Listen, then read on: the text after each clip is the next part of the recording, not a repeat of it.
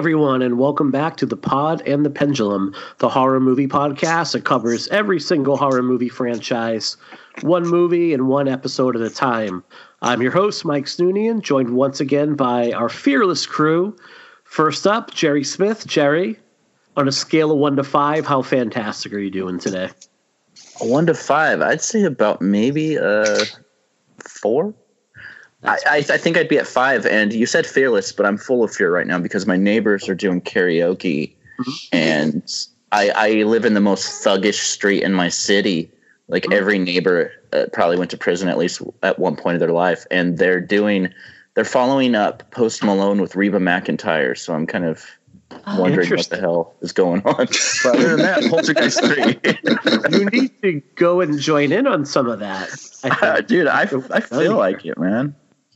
You know, are you friends with any of your neighbors, or The only, uh, I, not even a friend or even acquaintance, but there's one neighbor that talks to me every once in a while, and he never wears a shirt, and he always he always has never wears a shirt and always wears like fluorescent green like eye, like sunglasses, and I just call him shirts because he never wears one. And I, I've Yeah. lived here for about two years almost, and I still don't know this guy's name. But Oh. every day I go, every time I check out the trash, he'll tell me like how his his kids got taken away. Oh. And uh, meth is Jeez. meth is strong. we know like Jesus? Okay, wow, I did not expect it to go there, but all right, um, that's good to know. So you're living in the middle of a Breaking Bad episode, which is great. oh, I am. I am. we have like the neighbors next to us like we called them one time because like they own this pool company and we they're obviously their phone numbers on the side of all their trucks um, all the cars in our neighborhood got broken into. Um, so i called them to like leave them a message like hey you know i don't know if you got if happened to you guys. And i left them a message and we had our windows open and the house like the yards are close enough where they're pretty loud. Um, and we're like i don't know some dude who lives near left us a message about robberies like total assholes about it like instead of being like oh you know like they kind of warned us maybe we should lock our shit up so it doesn't get stolen they were like who's this you about you? yeah, like who's this asshole trying to tell us to be safe in the neighborhood, you know? So, needless to say, we don't really talk to them very much. Up next, we have Veronica. Veronica, what's going on? Hey, hi. So, what's the Um, meth like in your building? Uh, honestly, we don't get busted for meth here, but we do get busted for weed a lot, which still isn't legal, recreational in New York State. Oh, so, oh. Yeah. So we get. Um, I'm in an apartment building, and it's always our one particular building that gets the notes above our mailbox that says "We smell weed, Building Six. I'm like, aw.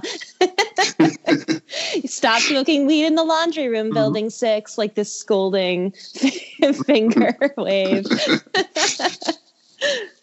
We have, we actually have like kids smoking weed at the school I work at, and they're like middle school kids. Ah, Massachusetts. Oh my god! Like it was like a Cheech and Chong set one week. It was bad. And I have an awful sense of smell, and I was like, "Holy cow! Like someone is definitely holding some good stuff." See, I can't judge that. I can't judge that because I got expelled in eighth grade for for buying uh, a half joint from a kid.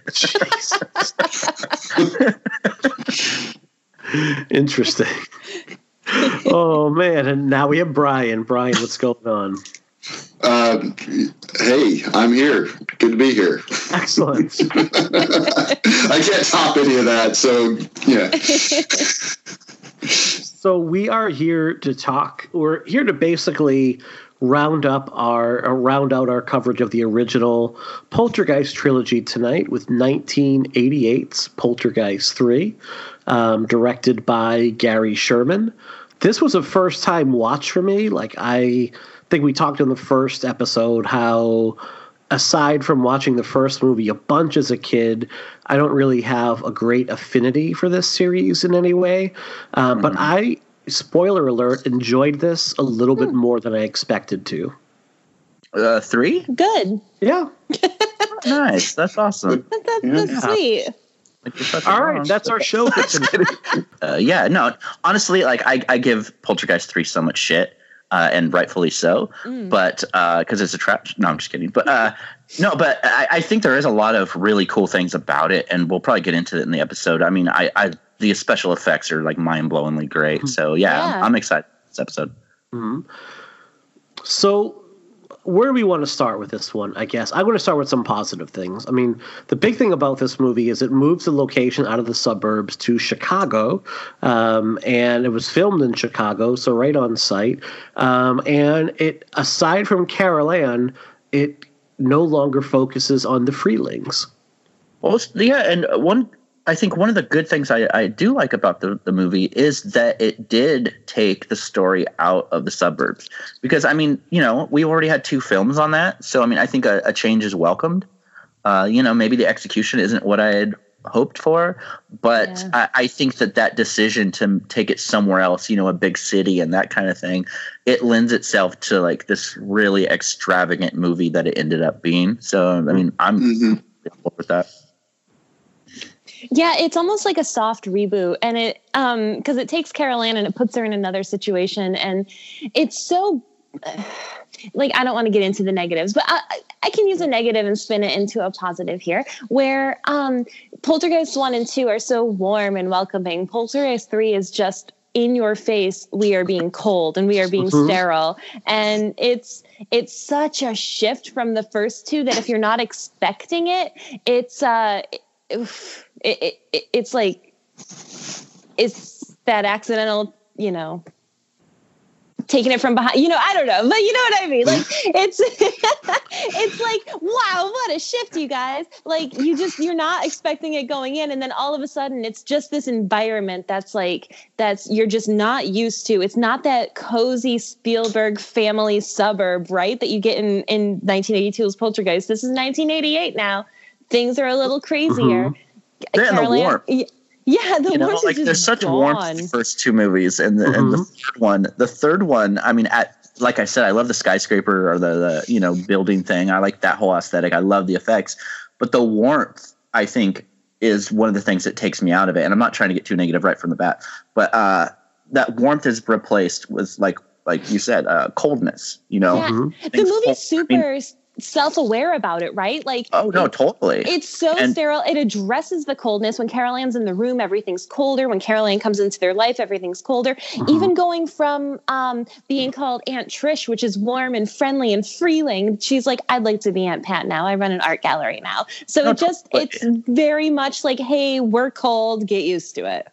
That and I mean, it's almost there's also a positive to that too because we've had two films of that warmth, of that uh, familial bonds, and this movie, uh, in a lot of ways, and it might sound weird, reminds me of films like Halloween Four and that kind of stuff, where those two films, the first two films, the Poltergeist movies, they were about the family kind of learning what it is to be like you know a really tight family, what they mean to each other. This movie, uh, Carol Ann, I mean, she's the main the main character, but in a lot of ways, it's about Pat, you know, Nancy Allen's character, Mhm. kind of discovering how to be, you know, a caretaker. You know, the the film is it her kind of journey in a lot of ways to me kind of is reminiscent of Rachel's uh, journey in Halloween 4 Mhm. you know, like kind of against the idea of Jamie in Halloween 4 and throughout the film and all these things that she has to go through, learns to protect this girl. And I, I think that's one of the really great things about Poltergeist 3 is that kind of arc and that journey. Right. Well, getting back to the coldness briefly before we dive into that, like I would, I find this setting like utilitarian overall, Sure, and I find yeah. what's interesting in, in this movie when compared to to the original Poltergeist, both settings are presented as some sort of ideal that one would strive towards. And I think you see the difference in six years in terms of what is actually valued valued overall. Because in the first movie, you have this like sprawling suburb where everything looks the same, everything is modern, everything is up to date, um, and it's the kind of community that everybody wanted to get into. So this idea of like let's keep up with the Joneses overall. Um, and it was something to aspire to. I think at one point they say like we've already built four stages of this. Now we're going to move on to stage number five. And there's that line uh, in the movie that um, Craig T. Nelson has, where he's like, you know what they say, like the grass is always greener on every side. Like there's this like sameness to it. And here with this skyscraper, you have this community where you don't really have any reason to actually leave the building if you are a certain person. Like you have these upper floors that are complete kind of penthouse apartments. Um, you have these middle floors where it's all business offices, and then you have this like sprawling shopping mall in there with like grocery stores and clothing stores and everything you would need. So if if you're of a certain person, you would never have to leave that building for any reason whatsoever. And that's Mhm. also kind of presented as this ideal. Like it's presented as this really, um, you know, kind of fancy pants, upper class, really 1% ideal for people to strive to. And I think it's also interesting that it's, let's face it, like it's a very white environment. Mhm. overall. I think the only two persons of color I can recall from the movie are the art gallery manager who does not live in that building because she's seen leaving it at one point, and the custodian. And that's really it. Everyone else in this movie is a white dude or a white woman. Oh, totally. And that, and uh, uh, another thing that maybe uh, is a factor of me really, or this movie not really resonating with me is kind of like we've said in the previous episodes. I kind of connected with the the Freelings in the first two movies. You know, that was very much, you know, what I grew up in, kind of thing. Uh, this movie, I mean, you know what I mean. I didn't surround myself with a lot of pretentious art people No. who were kind of like their noses in the air No. so it's kind of hard it's kind of hard for me to feel for those people Mhm. yeah, but I I, think. I also oh go ahead no, go ahead. Go ahead. no i was just going to say that you know the first two films you know the first one written by spielberg and the other duo that co-wrote the first one and they wrote the second one it's very much the same kind of aesthetic and i think what's interesting about poltergeist 3 is the three people that wrote it i mean uh, you know brian taggart had previously I mean, this is the guy that wrote visiting hours of you know of unknown or of unknown origins uh, you know wanted dead or alive. Very eclectic mix. Gary sherman had done vice squad which is the sleaziest fun movie around. And steve steve Feke who was uncredited but he did a big rewrite. This is the man who fucking wrote mac and me guys. So i mean these are the people that wrote poltergeist 3 and i think that kind of like crazy background that all three of them had makes for kind of like this Alice in Wonderland kind of like crazy movie Mhm. that even though it doesn't hit its mark for me, uh, I still admire just the different Mhm. aesthetic and the weird off the rails direction that it went. Well, Taggart even if you have the um, Scream Factory Blu-ray of Poltergeist three, which I do recommend if you are a collector of these movies, it's a pretty, it's a great transfer. There are some pretty good X bonus features on it as well. Taggart says in the interview with him that what pulled him into the movie when he asked Sherman like, "What's your hook?" He's like, "Through Alice through the Looking Glass." is the hook that Yeah. he had for the movie. So I think that's a pretty astute observation right there. Is that is the kind of vibe you get from this movie. That So- the, I mean, the use of mirrors is Mhm. just Oh so yeah. awesome. Yeah. You know, like I, those are always my favorite kind of uh, uh, sequences in films. Is like you know, uh, you know, it's in Birds of Prey. This really awesome sequence involving mirrors and stuff. You know, we had It Chapter Two, which had I think one of its best scenes in that whole thing, and it Mhm. adds kind of disorienting, uh, you know, kind of aesthetic to it. And I, I think that the use, uh, the you know, how much Poltergeist Three uses mirrors and stuff. It's really fun. Mhm. And it's interesting the mirror image, right? Because I mean, the movie itself gets into it, but also if you just think about the Freelings versus the, the the environment now, right, where you go from suburbia to high high rise in Chicago, where you go from the warm, loving mother to the kind of colder sister, the aunt, or the realtor out in California to the property manager in in Chicago, like the failing realtor to the successful property manager. It's just the entire movie is a mirror image of the first two movies. Oh, totally. Mm-hmm. I think in Yeah. every aspect, and I, I, you know, I think that it's too much of a coincidence to just be a coincidence. I, I Yeah. feel like really went out of their way to show the flip side to what we'd already seen, and For I, I sure. Think that's something I appreciate about it. Mhm. I think for me, the warmest, the warmest person in the whole film. I mean, even Carol Ann to me didn't seem that warm, but it was, um, it was Donna, and it's easy to remember her name because she's Donna, um, Lara Flynn Boyle from. Uh, I mean everything, but Twin Peaks. She was Twin also Peaks Donna. and Yeah. practice. Yeah. Um, but she was the warmth of the movie, and I remember watching this as a teen, and um, it felt very. I mean not so much, but it felt pretty John Hughesy when she was off with her friends, like sneaking into the pool and and you know getting into some mischief, and then suddenly the the the mirror happened and mm-hmm. and it, it, fell away from that. But I think for me, the person I connected most with was was Donna. Mm-hmm. You know, it's interesting. Let's talk a little bit about the cast because this is a pretty baller cast for a yeah. movie that's not very well regarded. Um, you have Tom Skerritt, probably best known as Dallas from Alien. Um, and kind of like an everyman. Like he's just, I mean, like this guy's been in hundreds of things and is one of the all-time best, I you know, or most recognized character actors. Mm-hmm. You have Nancy Allen, probably best known as Officer Anne Lewis from the RoboCop trilogy. Overall, uh, mm-hmm. uh, RoboCop's partner, uh, and a young Lara Flynn Boyle uh, who would go on to like uh, fame in Twin Peaks and The Practice. She's had a very illustrious television career. Um, I remember like when I first started watching this, I didn't quite recognize her, and I thought it was the woman who played uh, Michael J. Fox's girlfriend in Back to the Future for a moment until I, you know, then like it snapped into place. Oddly enough.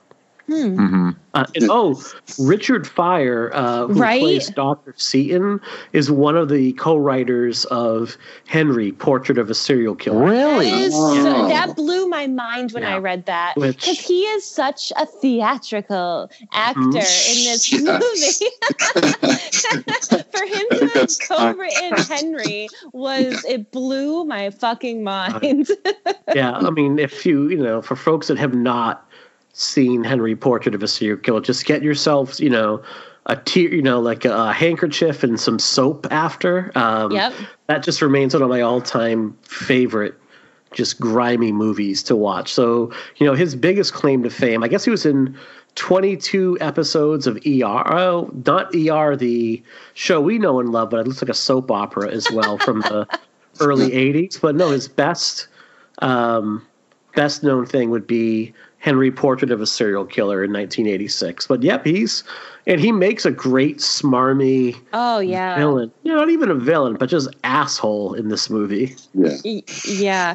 Oh, him versus um Zelda or Tangina. It's it's such I would pay to just watch hours back to back of these two trading quips. Mm-hmm. It was fun. It would be like the whitest rap battle of all time. that and I mean, I I love that kind of uh, little secondary villain in a lot of 80s horror films you mm-hmm. know it's it's always like the the doctor who's a real fucking prick you know whether it's him or uh, the doctor in child's play or i mean you know uh, terry uh, god what is his name uh, you know, the guy that played Bernie in Weekend at Bernie's, you know, in Friday Thirteenth Seven, Terry Kiser. You know, mm-hmm. like I, I, I love those movies in the '80s. You know, where like you have a you have the main antagonist, but you also have this little prick that's trying to like screw stuff up too. Mm-hmm. Yeah, and you know, I was I was reading. I can't even remember the piece now, and I'm sorry that I forgot it. I'm a terrible librarian, but somebody was writing. It was a blog, so it wasn't um an article, but it was a blog that somebody was writing where they were kind of getting you to side with Dr. Seaton in the fact that Dr. Seaton is the man in the middle of the theater when you're watching Poltergeist 1 who stands up and says, These ghosts aren't real. Steven Spielberg made these up. And then in Poltergeist 3, you as the audience are Dr. Seaton and you know that Carol Ann brought these from Poltergeist 1. It was a really interesting article to try to hmm. justify mm. the merits of Poltergeist 3. It mm-hmm. didn't win me, but it was cool to read. Excellent. So we, you know, discuss a little bit about the coldness of this movie overall.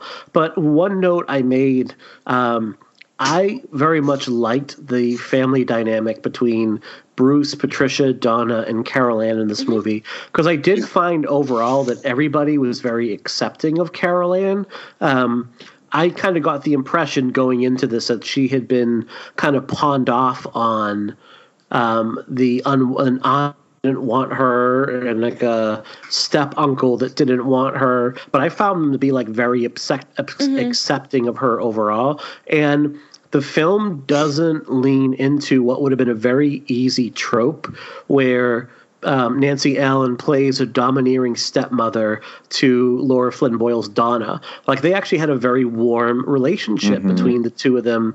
You know, they're like sharing makeup and they're like kind of joking with one another. You know, it Um, was so warm. It took me a minute um, rewatching this to remember what the family dynamic was because no Mhm. one's th- no one's introduced, and you just Mhm. kind of have to fall into it. And it it didn't fall into the dro- trope. You're right. So it was a little hard for me to recognize who was who Mm-hmm. Yeah. and where the players stood. It Well, that almost, and I mean, uh, I I think I think my biggest problem with the movie is that no, it doesn't make you know uh, Pat and Bruce and all them like the kind of like asshole villainish kind of family members. It kind of, I think, in a lot of ways, it kind of betrays the Freelings as we saw them in the first two films. Because I Mhm. think after Yeah. a family after a family had gone through that much, I don't think they would have sent Carol Ann off. Mhm. You know what I mean? Like I think that's the thing I- that I it's agree. hard for me. It's hard for me to divorce my feelings for the first two films uh, from the, the third one because it's like no, I don't think that you know Steve and Diane would have done that. Like it seems like.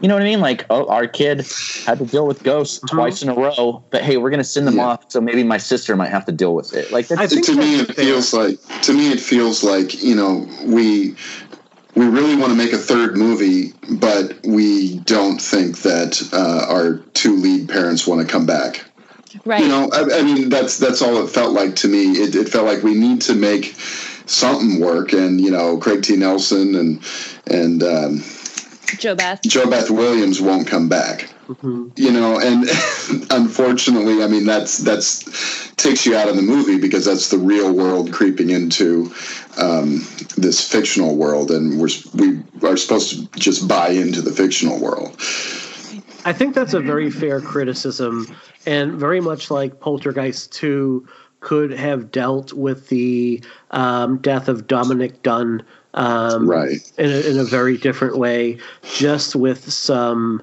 Just with a, a few lines here or there Yeah. that could have given it like a different feel or justified it. You could have easily had just a few lines in the movie that could have given like a reason for Carol Ann visiting without it feeling like she was getting pawned off. Like I didn't necessarily get the feeling she got dumped off. I mean, you could have said like, you know, the husband's gonna go is looking for work. They're looking for a new place to live, and they don't want to have her like bounce around schools. They want to have some stability.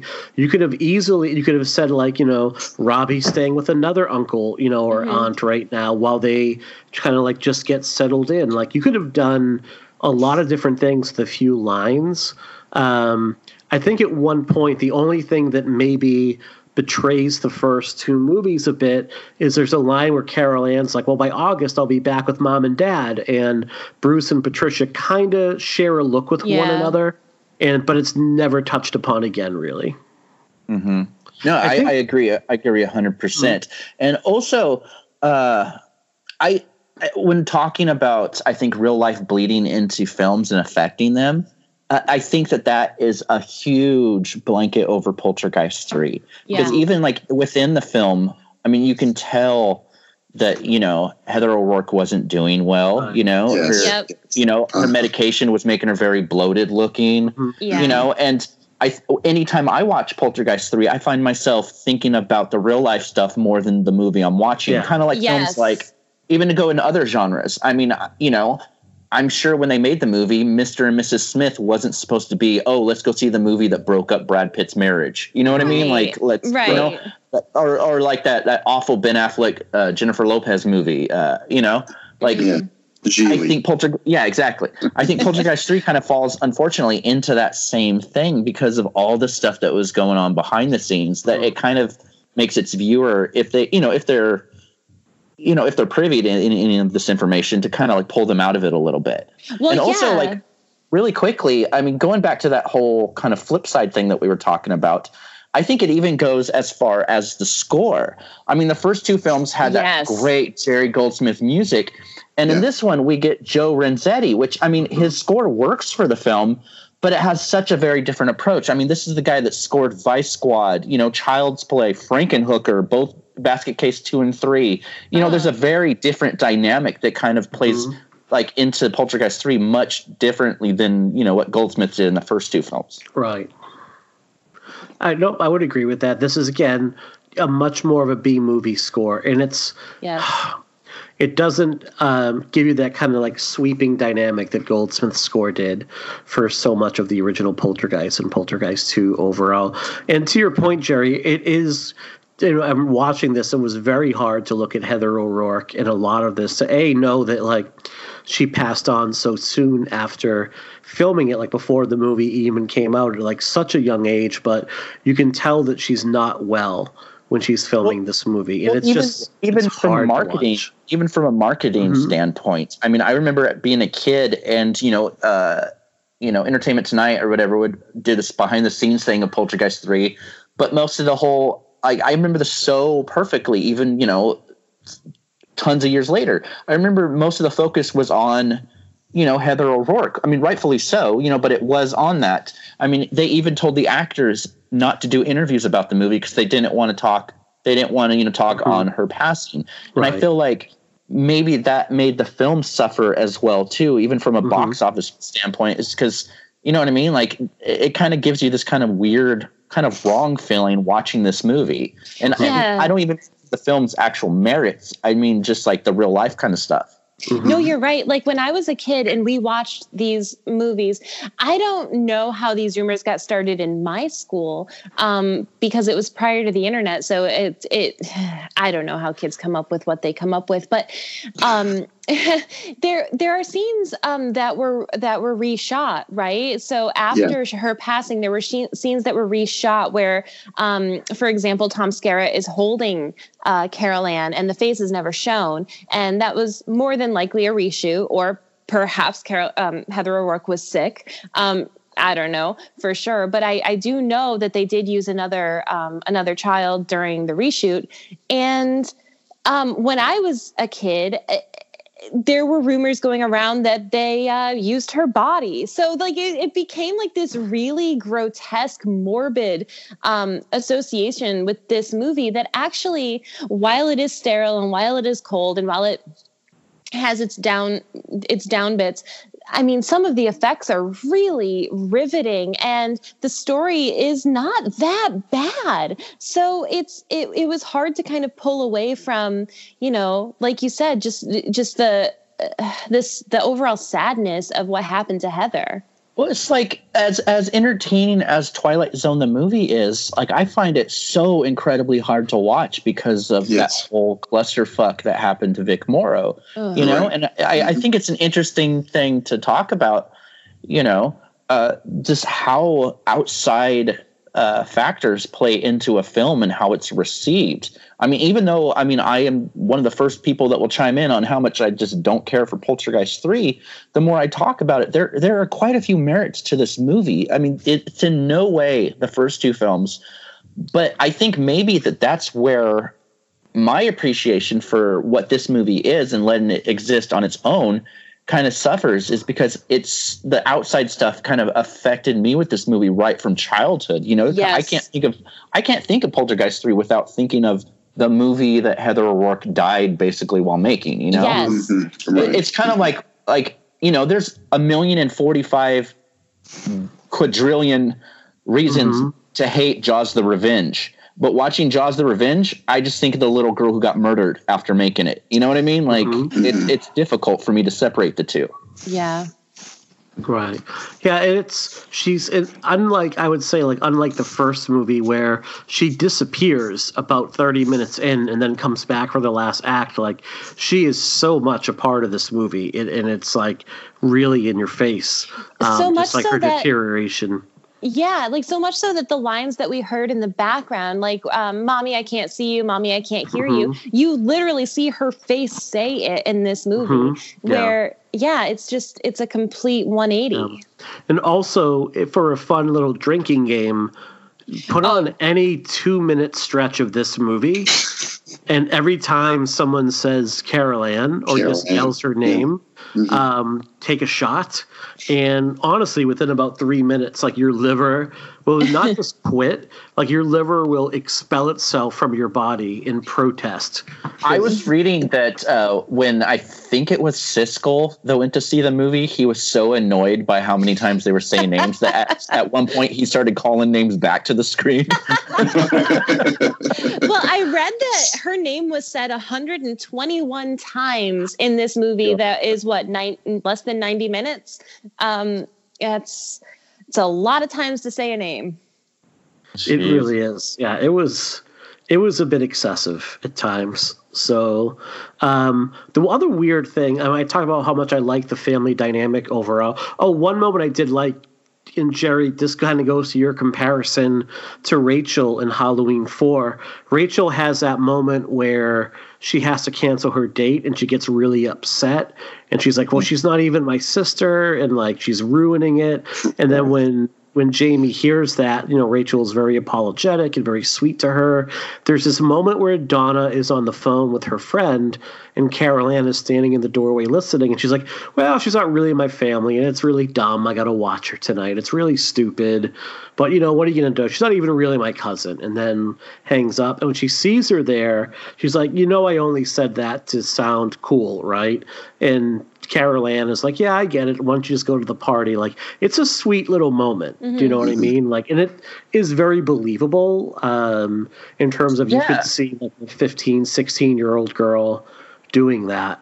See, um, that is believable. That is really believable, I mm-hmm. think. And, you know, I'm not trying to turn this into an episode, uh, you know, going way back to our Halloween series, mm-hmm. but that's one thing that always annoyed the shit out of me in Halloween 4. As much as I love it, it's like, dude, you're you're complaining about having to watch Jamie, this kid who lost her mother, yeah, like a few months ago, because you're pissed that you're going to you can't go hang out with Brady, which is one of the most vanilla, boring fucking characters of all mm-hmm. time. right. You know, at least at least Donna in Poltergeist three, like her friends. I mean, they're kind of you know they're doofuses, but at mm-hmm. the same time, you know, it makes sense. Well, what's funny about this movie, it takes a lot of weird turns overall where like it becomes a John Hughes coming of age teen comedy yeah. for a little bit where like if you take the ghost out of it exactly. you still have a, a yeah. I mean you have like some real like kind of soft core eroticism with whatever um, Zelda Rubinstein is doing. I don't know. It just gets me going. yeah, no it's hot. I get it. Uh, you know, don't don't speak ill of, of the deceased, I guess, but at the same time, you wonder at this point, she was just like, "I'm doing Poltergeist three, uh, you know." I, I'm I'm an older woman. I'm doing Poltergeist three. I'm tired of you know exercising these demons, and you know I, I haven't gotten I haven't gotten you know any action in a while because Zelda Rubinstein in three. It just sounds like everything is so just over the top, erotic and sexual. And oh it's yeah, not supposed to be. Dude, she does her best like He-Man Masters of the Universe, and she's like, "I have the power." Like, so much like that He-Man. Like you almost wonder if that's the cue. Like, here, watch this fucking cartoon, and then do this. Um, what's funny again, like Brian Taggert, the writer, you know, talks about how Rubinstein could be like really difficult at times and really temperamental. He shared a story about the two of them going to lunch together in Los Angeles, and I guess like Zelda Rubinstein had done like a lot of charity work for AIDS foundations, and she was part of this campaign where she was seen as almost like a. I mean, I'm probably getting this a little bit wrong, but like kind of like a den mother, like someone that like really cared for the sick. And her the billboards are everywhere over Los Angeles at the time. Plus, she was pretty well known from Poltergeist. So he and Zelda were having like a lunch together, and these people were kind of looking in the window and just kind of smiling and waving.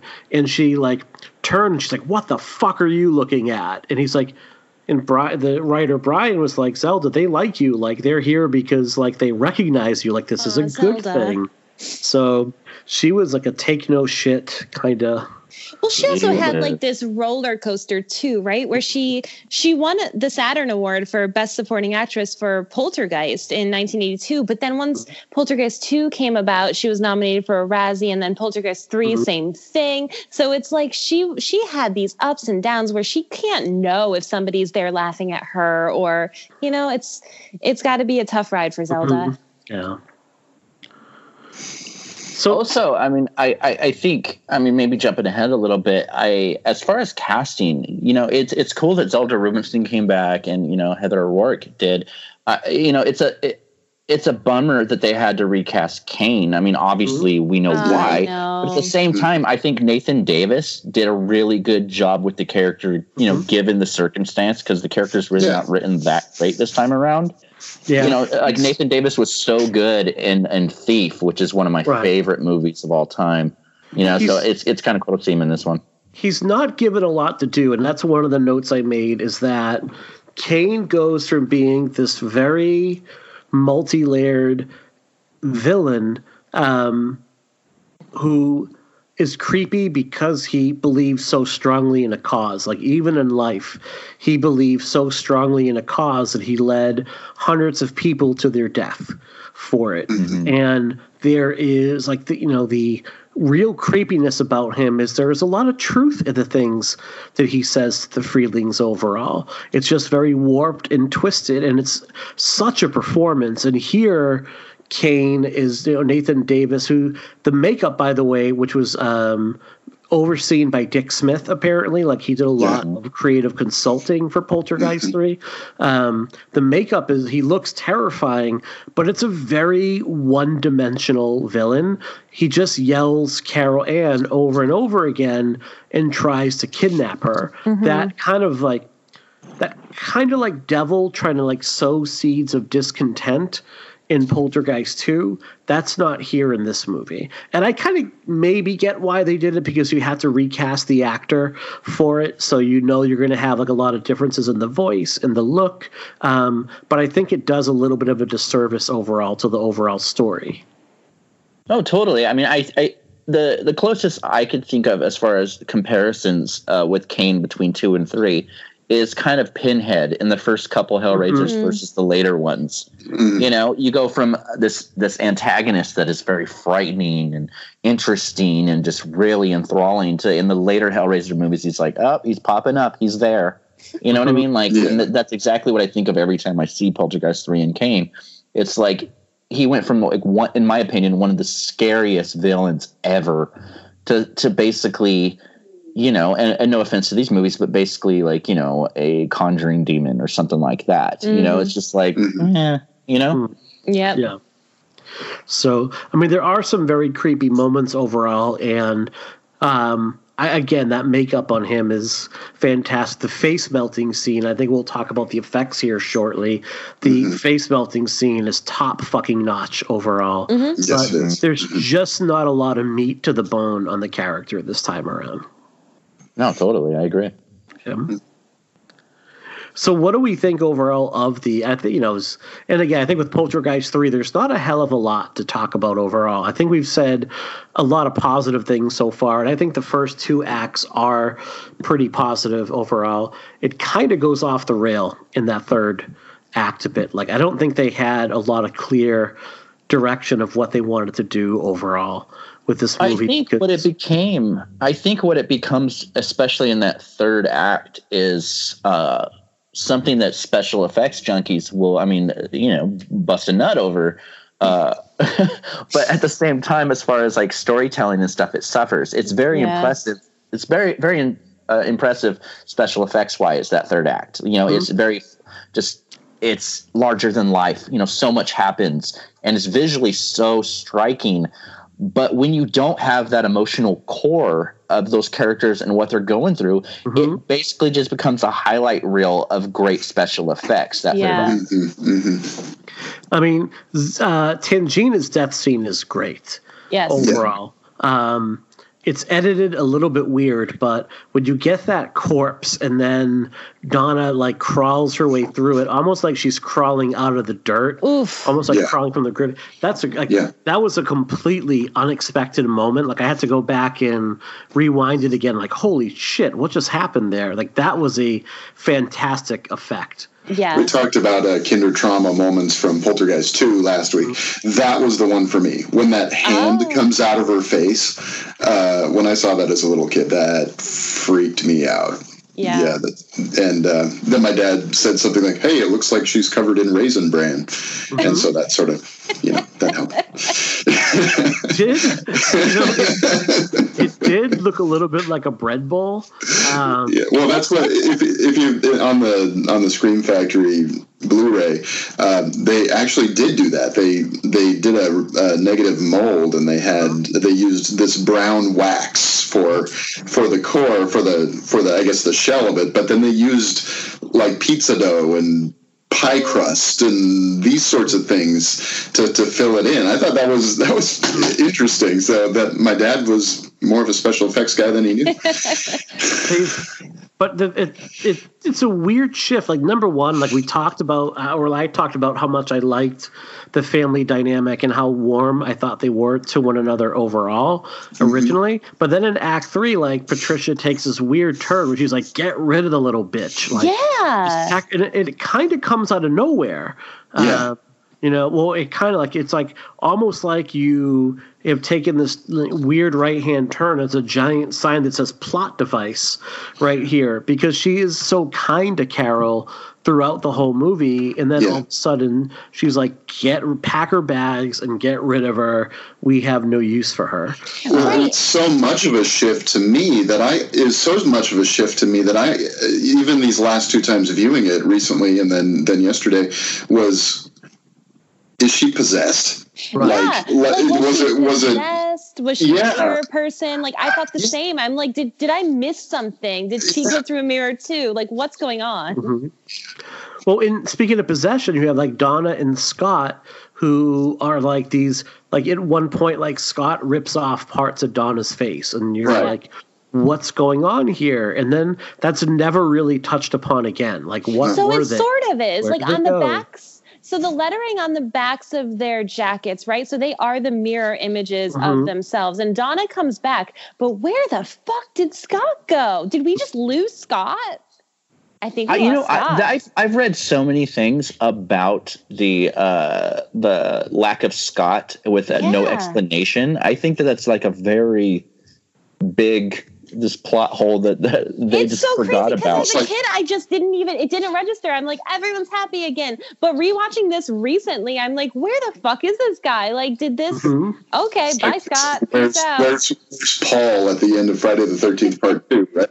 Where's Paul? Where's Paul? Scott, Man, Paul, and I can't think of the other character in Friday the Thirteenth Part Two, who's at the bar. Like they're all at that bar. oh, yeah. That's, that's right. Yeah, yeah. I think Scott is like in his bedroom putting out rose petals and waiting for Donna to come down. Oh, By the way, like, what's the name of Scott's sister? Is that Melissa? I can't think of who the little girl is that plays. they just call their sister. mouth. Yeah. Yeah. I don't think I ever wanted to see a character like get punched in the face. like some little sidekick. She is so fucking annoying. Um, I just wanted to see her like get absolutely dropped with like a Tyson hook to the nose. Like, oh, that would have just brought me. She is so fucking annoying. It just it seems like the movie just kind of towards that third act just didn't know where the hell they wanted to go but they also wanted to you know they must have been kind of cocky but they also wanted to leave it open to a new one Mm. you know you know where the lightning's flashing and you can hear Kane laughing again Yeah. which renders Cute. the entire movie pointless Yeah. Exactly. and and if we're talking about you know the outside stuff affecting the product i mean that's the only thing in the movie that's somewhat offensive to me it's just like we know that heather o'rourke died while making this Mhm. movie and they end it with the antagonist laughing like it's just Yeah. ah. you know but like no the movie you know as much shit as i talk about it the movie's it's it's entertaining you know it's a fun entertaining movie i just think Mhm. it it it tries to sit on the shoulders of two very good movies Yeah. that have stood the test of time for decades. Yes. Whereas the third one, I mean, I think I've met three people in my entire life that likes it. You know what I mean? Mhm. Speaking on the poltergeist curse, uh, you know, I don't want to get super into that again because I, it's, I just don't buy it. But I, it is interesting if if you do believe that. I mean, there was some interesting stuff while making the movie. You know, they had this huge parking garage, that whole parking garage part with the snow and stuff. I mean, there was like an explosion that like six cars caught on fire, a whole bunch of people got injured, and like Mhm. there was like I think a quarter of a million dollars damage to the building. You know, okay, it- and you don't buy it, Jerry. Come on. it's throwing itself at you. I'll buy the poster from the Poster, right? the poster from Oh. the second one. I'll buy Okay. that. All right. But uh, yeah, I mean, it, it, it is interesting to, to to think about. Well, I think the other thing too, there's a deleted scene from this movie where Ralph from Friday the Thirteenth shows up and goes in Carol Ann's room and goes, "It's got a death curse." So I'm gonna say these movies are first. All right, uh, Brian, go ahead. And, I'll just try to unmute Brian and see how that goes. All right. Yeah, I think my computer's fan is going or something. Yeah. Is that is that any better? It's a little bit better. We're kind of coming to the end here, so we're um. Yeah, sorry about that, guys. So No, no, no, yeah, that's cool. you know, overall, like I I enjoyed this movie more than I thought. I really thought this was going to be something on par with, like, say, Jason Takes Manhattan for me, or you know, Halloween Resurrection, which are just movies I don't really enjoy all that much. And I found that there was a lot more good than bad. And I found that it does try to do some creative things overall. But um, I'll say this: like one area that I think you can see because in the first two, in the first Poltergeist movie, you don't really see the other side. Mhm. You get these lights that represent it. In the second movie, it's kind of represented as this kind of kind of generic depiction of the afterlife overall with like bright lights and they're floating around. Here in Poltergeist 3, you know, I don't think that it would be too much to say that you could see how things like Insidious and The Further, or even like Stranger Things and The Upside Down, would have been mm-hmm. influenced by the way that the other side is depicted in this movie, where to the speak to your points of the coldness, like everything is covered in layers of ice. It's the same world as ours. It's a mirror world, except everything is covered in these layers of cold ice and snow. And I think you can see that influence two decades down the road in kind of works that followed the Poltergeist series. I love how uh, I love the coldness of that being the kind of other side, you know, because when we think of like the other side or, you know, hell or whatever you want to call it, it's always like something hot. It's Mhm. always something, you know what I mean? And I, I like the aesthetic of of just coldness and just this very kind of just somber kind of, you know, morose kind of tone to what the other side is in this movie. You know, like I, I like that kind of that not being able to watch this movie without wearing a, a hoodie, even if you're watching it during the summer. You know, it's a very cold, chilly movie. Yeah, I would say that's a really good depiction. And I think it's very much of its time. Like 1988, you know, I think when you look back and what was valued back then, like where it was like very much a very, it's a big period for consumerism overall. Um, you know, I would say that a lot of the 80s, when you compare them with the 60s and 70s and like free love and whatnot, you have like a much more sterile time period, especially in the late 80s overall, coming out of the Reagan administration and now into the uh, Bush the first years. I think that you definitely see that. So I don't have anything else to say about Poltergeist 3. Um, if there are any other, you know, final comments or, or thoughts, like what are we thinking right now? I think how different Poltergeist 3 ended up being really kind of alienated a lot of people that loved the first two films. And I Mhm. think that that really showed in the box office. You know, the movie cost almost 10 million to make and it, it, it I think it pulled in maybe 14. Mhm. You know what I mean? Like in a lot of ways, that was pretty much the nail in the coffin of the series. And while I do appreciate the risky takes and you know angles that they did in this movie. I think it maybe for the uh, like most viewers, it was a little too much, and I think that that's kind of that's definitely somewhat of a tragedy in my eyes because the potential for this the series I think started out so I mean it was so big, you know, and you know we waited all these years and then uh, you know eventually what did we get like a full on reboot, you know, mm-hmm. with something that to be honest, I think is a little more offensive to me than Poltergeist 3 is. You know, uh, uh, Poltergeist three, as as much as I'm not a huge fan of it, I can appreciate its merits. It doesn't feel like you know a really bad bar band doing a cover version of of one of your favorite movies, which mm-hmm. is the remake. Wow, you know, this is so I, I exciting because I haven't watched the remake. So because I held the first three movies, even the third is very dear to me as part of my childhood and um, my teen years. It was just my mo- it was my my series. So I haven't watched the remake. Oh, wow. So I'm pretty stoked to watch this next week, you guys. Yeah, awesome. I have seen the remake. I'm not that stoked to watch it. Great. I've watched, I've watched the first 20 minutes of the remake, and it's going to be a bit of a. I, you know what? I'm going to reserve judgment because what do I know? Um, but the first 20 minutes didn't really fill me with a lot of hope. Um, but you know, what are you going to do? I mean, what can you do? Um, also, quickly, I mean, going. I, really, I'm, I should have said this earlier because I mean we're wrapping it up. But that Scream Factory release. Mm-hmm. In in the deleted scenes in that, don't they have the original ending where they Scott do. Scott is kind of explained in that one? Oh, what happens? Well, I mean, the, mm-hmm. no, go ahead. No, I was going to say the original frozen. ending. Yeah, they're all frozen. Mm-hmm. Oh, and then and it shows like Carol Ann's body and everybody else's. So. so both movies end pretty much the same way in that Tangina tells Kane, like, "Look, I have the power to lead you." to the light. Like you don't need Carol Ann for. I'm sorry, you do have to do Tangina's accent when you when you explain this. I have the power. Amazing, good. Um, so you know, and um, so Tangina is the one that leads, and uh, you know, uh, and the big thing about it is is throughout the movie, it's told that Carol Ann can't cross over as long as someone lo- that's still alive loves her and it's pretty obvious that like her uncle loves her. If nobody yeah, else sure. does like he abandons his wife and daughter to find carol ann because he knows it's the right thing to do.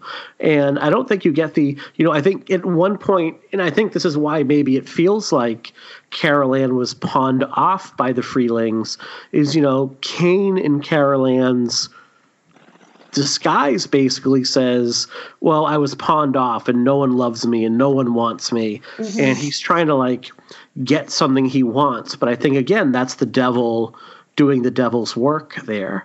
Um, but Tangina ends up but leading them in both versions to the light. In the deleted scene, um, it's a really creepy effect. Like you see Carol Ann frozen in this block of ice and her mouth is all it's almost like that scene from the ring where the girl is oh, in the gosh. closet yeah it almost yeah. looks like that. It's a blink if you miss it moment. It's not quite as grotesque but it's still pretty fucked up. Oh i don't yeah, want to see that's that why, yeah that's you. why they reshot it because of yeah. her death and stuff. Yeah that's fucked.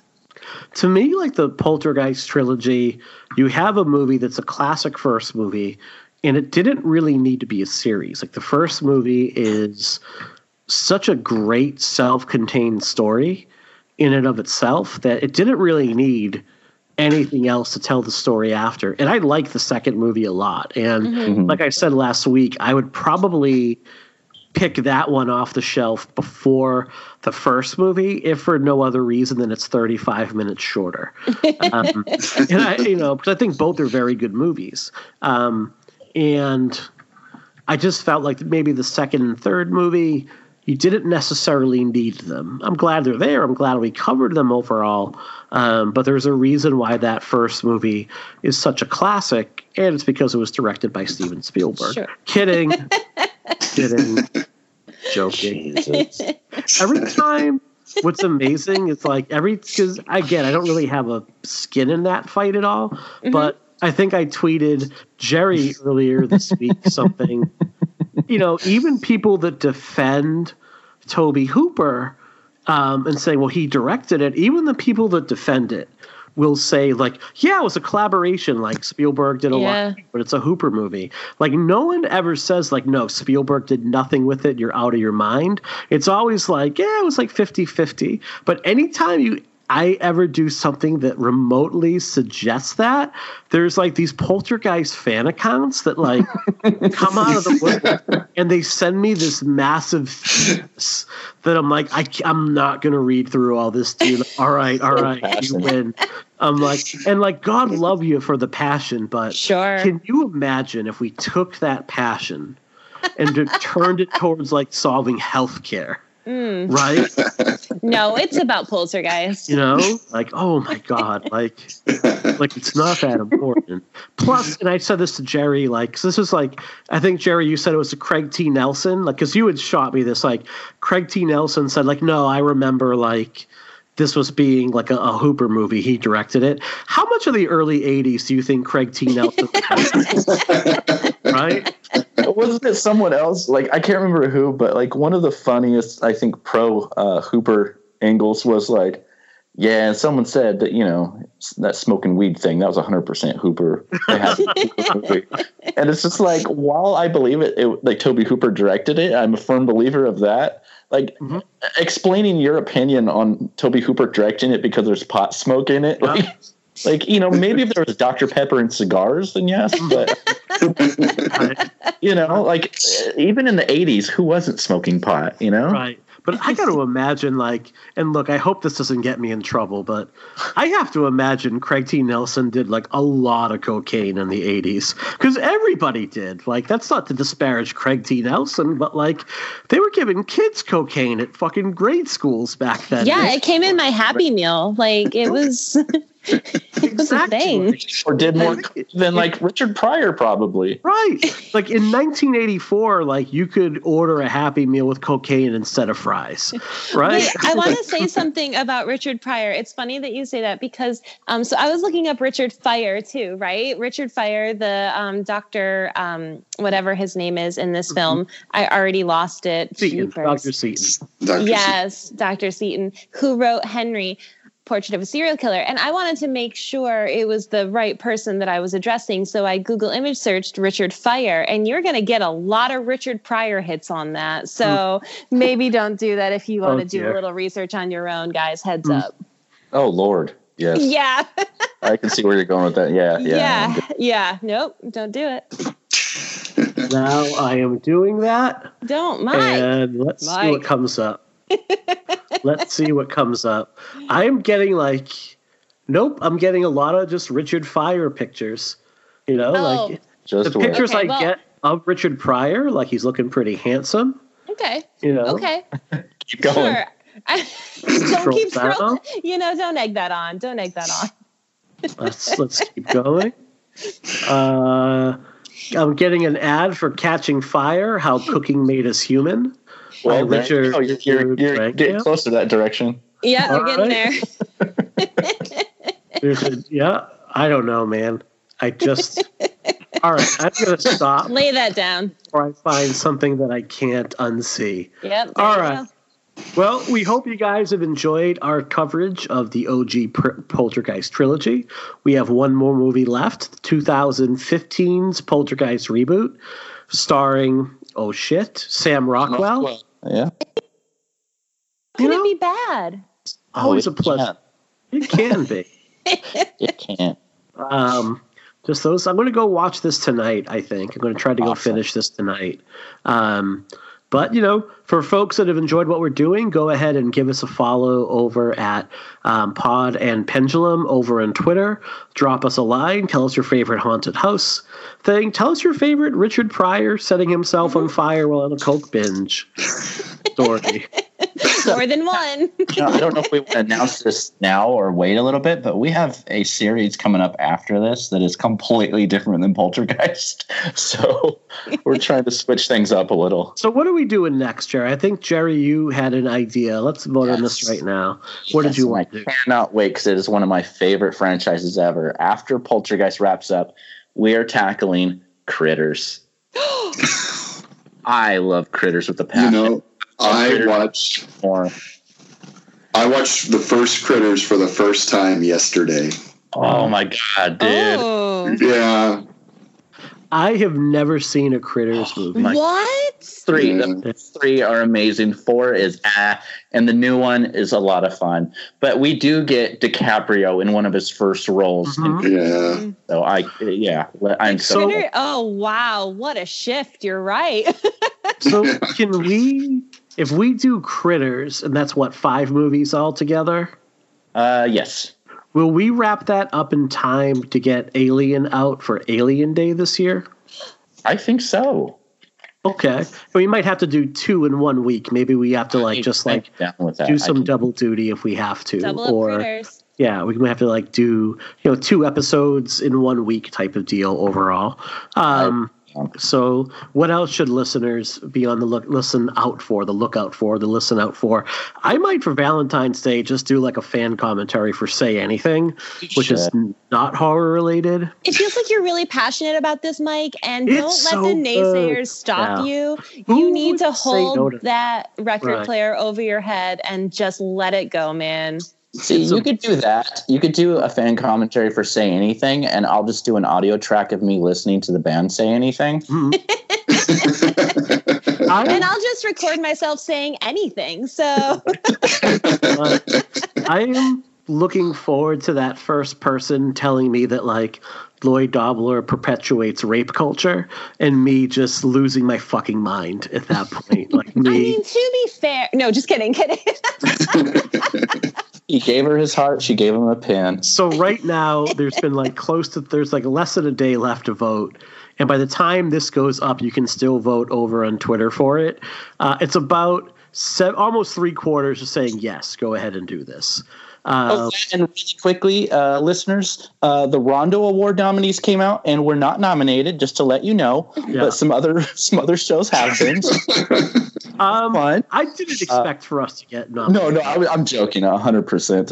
I will say this: like back when I ran All Things Horror, and we published about 250 posts a year, um, and had like yeah, for a blog like 30,000 hits a month, which I thought was pretty oh, good for a one, Yeah. mostly one person thing. And every year the rondos would come out, and a site that maybe posted eight times a year, like maybe 30 times a year. Would get like nominated for best horror blog, and it was the same sites every year, and I would get really mad. I would get super frustrated oh no, it's just because we blew the people in charge. Like it's fine. Don't worry about it. Yeah. Um, No, like, for me, for me, it's it's funny because like this last year, I've written so much, and I don't even mean that like pat myself on the back, like um, like unhealthy amounts. Like I think like I don't know, twenty five or thirty magazine pieces, like Oh, by themselves. And so when the nominees came out, I had a few people be like, "What the fuck? You're not nominated?" And I'm like, "Well, I- Mhm. I, didn't expect to be, but I mean, at the same time, it was like, oh, that's cool." it would have been nice.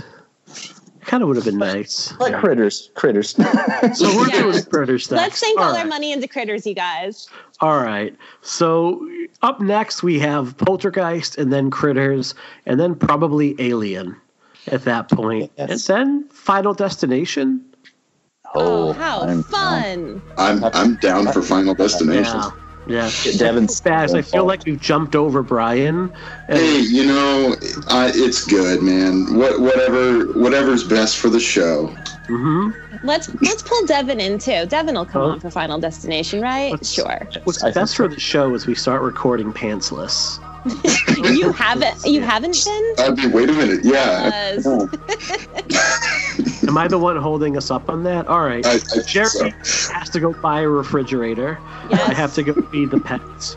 Um, so everyone have a great night. I'm going to go edit, and we are done.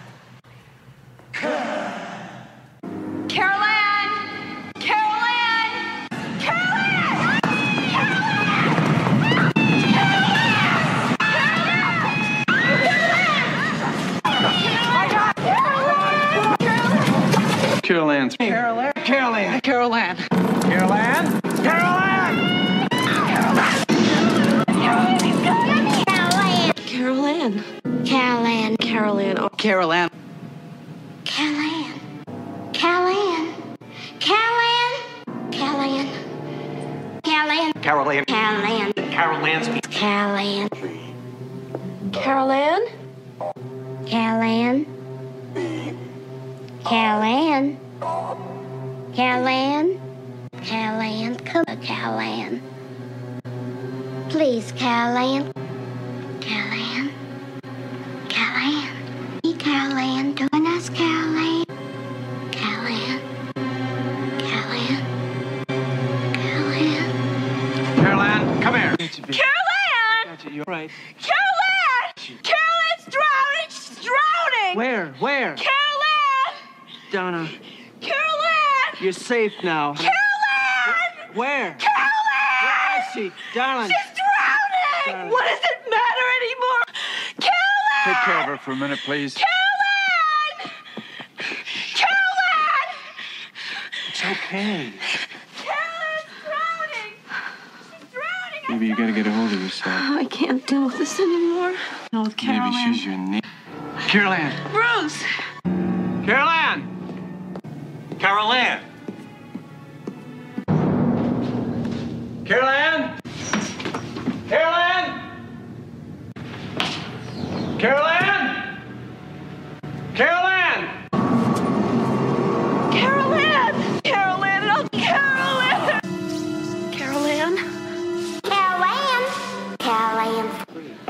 Damn. Carol Ann.